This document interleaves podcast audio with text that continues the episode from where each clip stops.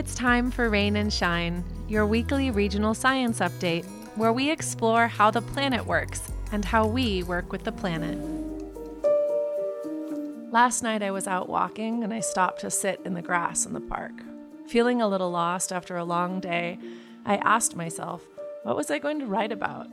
What had happened in nature this week, in science this week, with me this week? Nothing came. No new stories. The wind fluttered the cottonwood leaves, the rushing noise of hundreds of small sails slapping in the wind. I looked up to watch them and saw the Big Dipper, tipping over to pour its contents on the northwestern horizon. How do you find the North Star again? I asked myself. Is it off the tail? No, that points westish. It must be off the edges of the bowl. Look where they point up, and yes, there it is Polaris, the North Star. Sitting at true north, it sparkled alone and clear. I went home and began to read.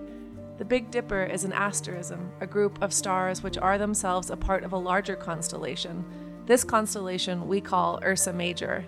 Ursa is the Greek word for bear, but the Greeks were not alone in seeing a bear in these stars. Those two pointer stars that showed me to Polaris, their names are Merak and Dubhe. Dubhe, which is the tip of the ladle, is the alpha star of the constellation. That means it is the star that bears the same name as the greater constellation where it resides. In Latin, it is called Alpha Ursa Majoris. But before the Roman codification, the Islamic world gave it the name Dubhe, derived from the Arabic for bear, from the phrase Zahar al Deb al Akbar, then back of the great bear a description which accurately calls out the star's location within the greater constellation. Some Native American cultures also saw a bear. For the Iroquois, it was a giant mythical beast of a bear, followed by four brothers and a valiant dog named Four Eyes, who tracked it from the villages it was haunting all the way up the mountains and into the sky, where they killed and ate it, only to have it rise again from its spilled blood and melted fat, and for the hunt to resume. With a declination of 61 degrees, Dubhe is circumpolar for much of the US, meaning it never sets but rotates continuously in the northern sky all year long. In this same vein, Homer once wrote The bear turns round and round where it is, facing Orion the hunter, and alone, never dipping into the stream of Oceanus. That's a very poetic way of saying that Ursa Major is also circumpolar when viewed from Greece.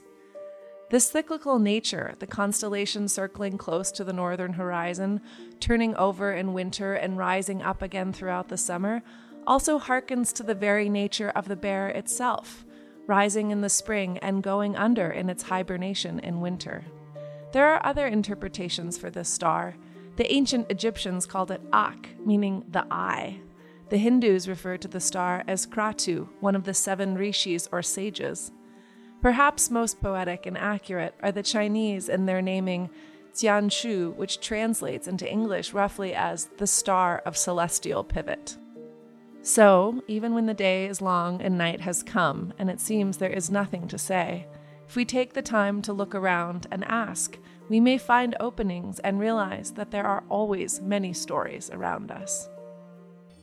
You've been listening to Rain and Shine, a production of the Learning Council, produced by Corey Stanton and written and narrated by me, Calla Rose Ostrander. To submit your nature and science questions, email us at rainshineweekly at gmail.com or visit our Facebook page. And thanks for listening.